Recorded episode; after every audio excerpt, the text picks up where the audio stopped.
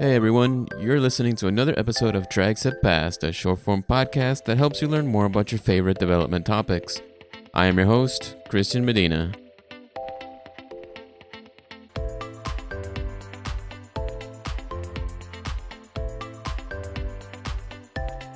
Today's episode is interesting to me because it's about the internals of some common structures that we use all the time and don't really pay attention to anymore because it's just ingrained into our programming languages or the packages that we use with them. Uh, it came from an article published by Evan Jones titled Why Databases Use Ordered Indexes but Programming Uses Hash Tables. You'll get a, a neat overview of the two data structures and a discussion of their internal architectures as well as the typical use cases and why one might be better for one use case versus the other. Looks like Evan posted this in his own blog in evanjones.ca. As always, you'll find a link to it in the show notes.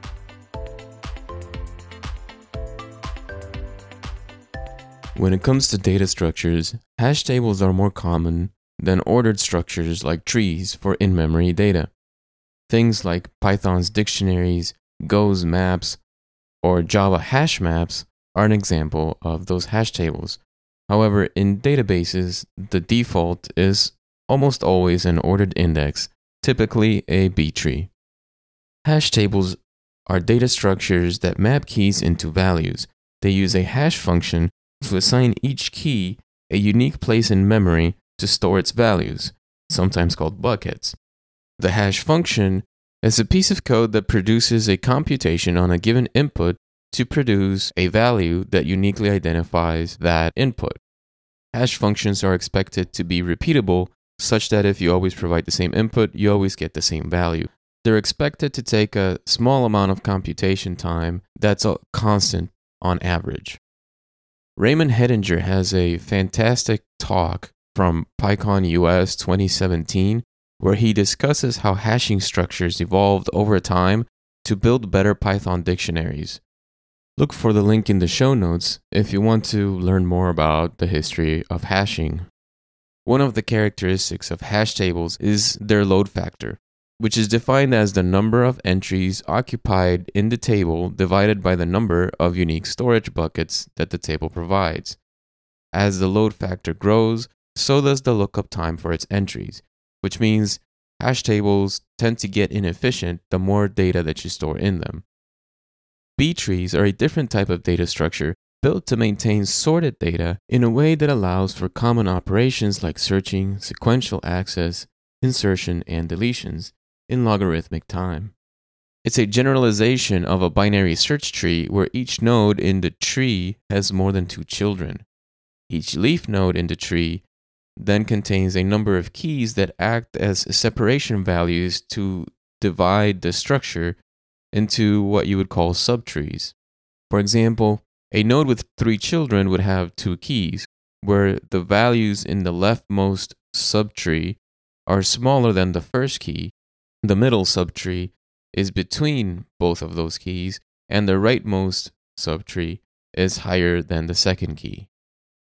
Given these structures, the most common answer given for why databases are using trees instead of hash tables is that hash tables are optimized for storing data in memory, while B trees are better for accessing blocks of data, which is what you commonly use in your disk.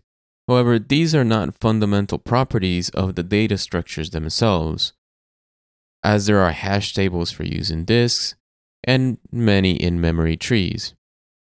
But B trees tend to be more general purpose, which results in a lower cost for very large persistent data. They are slower for single value accesses, but they are better when you consider rare operations at the cost of multiple indexes. When it comes to hash tables, you generally want to watch that load factor that we discussed earlier to try and keep it below 1. As is typical with engineering, this means you have to find the balance. If the load factor is too low, then you're wasting storage. If it's too high, then you have lower access times because you're storing more than one value inside each bucket. We'll talk a bit more about that later. Taking a closer look into the differences between the structures, let me point out again that hash tables are built to provide constant time access for single values, while B trees, on the other hand, provide logarithmic time access.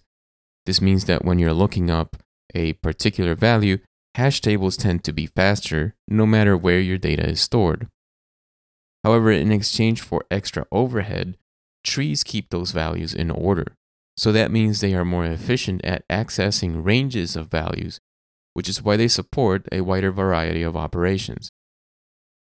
If you remember from earlier, hash tables use hash functions to uniquely identify the data that they want to store. But hash functions can be imperfect and generate the same index for more than one key in some occasions. These edge conditions are called hash collisions.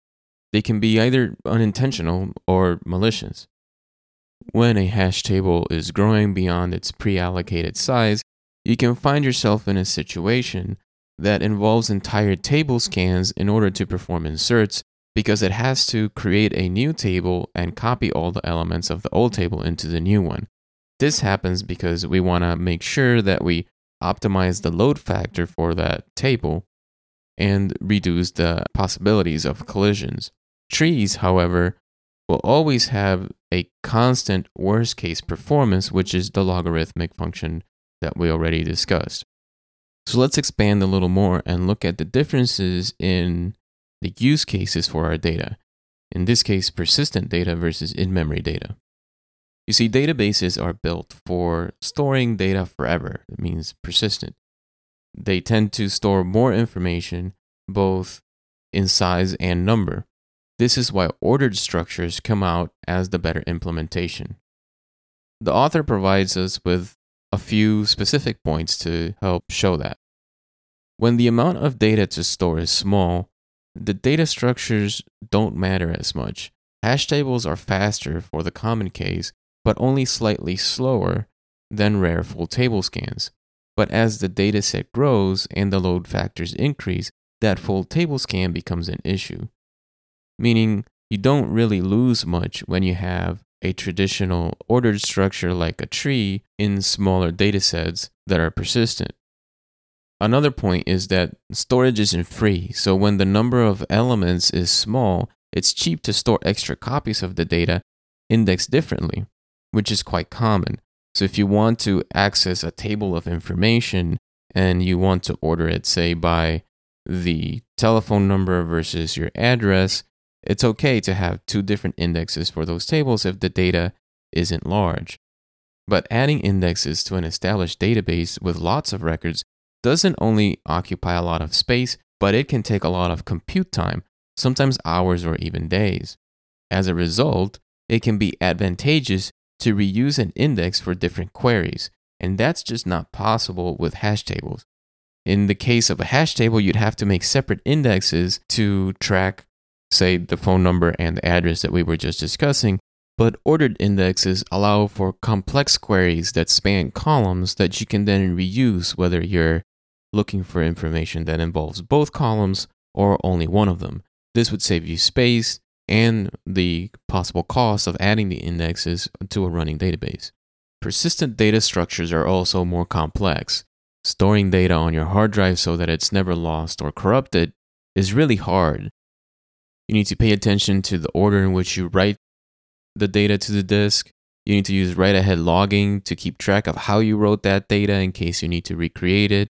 And you'll need finer grained control over the concurrency that enables the high performance features of your database. Sometimes you're even involving network access for replication cases or mirroring of your data to provide resiliency. And of course, this means more complex code than what you would have to write to maintain an, an in memory data structure. Therefore, a lot of databases only have a single type of index, one that works for the wide range of workloads, even if it's slightly less efficient. This simplifies the overall database server and allows you to focus on some of these critical aspects of storing the data that we just talked about. Another point is how much the locality of reference matters. In computing architecture, there are different layers that your processor has to go through in order to access data. There's multiple levels of caching to get to your memory. And if your data isn't in memory, then there's different bus architectures, all with their own levels of caching and controllers before you get into your hard disk to retrieve a block of data. Each one of these layers adds increased latency to that retrieval. If you consider the end to end from your processor to memory and from your processor to your hard drive, there's multiple orders of magnitude between those. While accessing your cache might take some nanoseconds, accessing your memory will take maybe hundreds of nanoseconds, and accessing your hard drive will take you microseconds. This means that as much as you want to avoid a cache miss in order to create a lookup in memory, you definitely want to avoid going to disk a lot more. Using a hash table index on disk implies random access, which means you'll be loading more things from different parts of disk. Whereas if you're using an ordered structure, it allows you to keep related data close by, therefore optimizing the pages that you load into memory with sequential blocks from disk because you have a better understanding of how that data might be accessed therefore providing faster overall retrieval times for the information that you're looking for.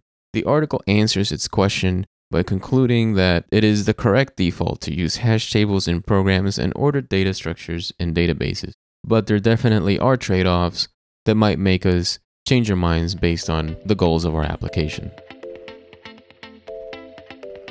Alright, so this concludes our episode. I hope you found it useful.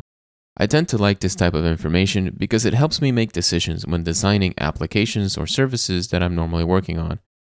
I find that a lot of times these internals are abstracted for us when we use off the shelf components, and we miss an opportunity to optimize for our implementation or for our priorities because we simply just don't know how they work.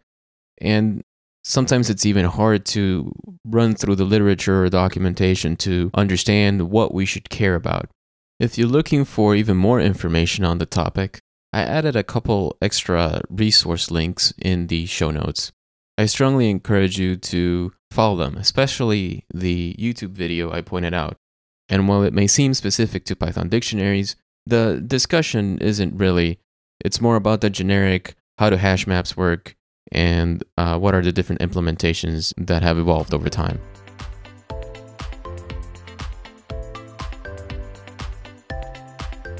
Thanks for listening to the Tricep Pass podcast. If you liked it, feel free to subscribe and leave us a review on iTunes.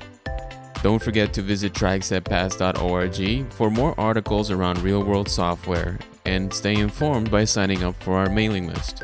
If you have something you want to see us cover, you can send us a tweet at TricepPass. This is Christian Medina wishing you good times and good tinkering.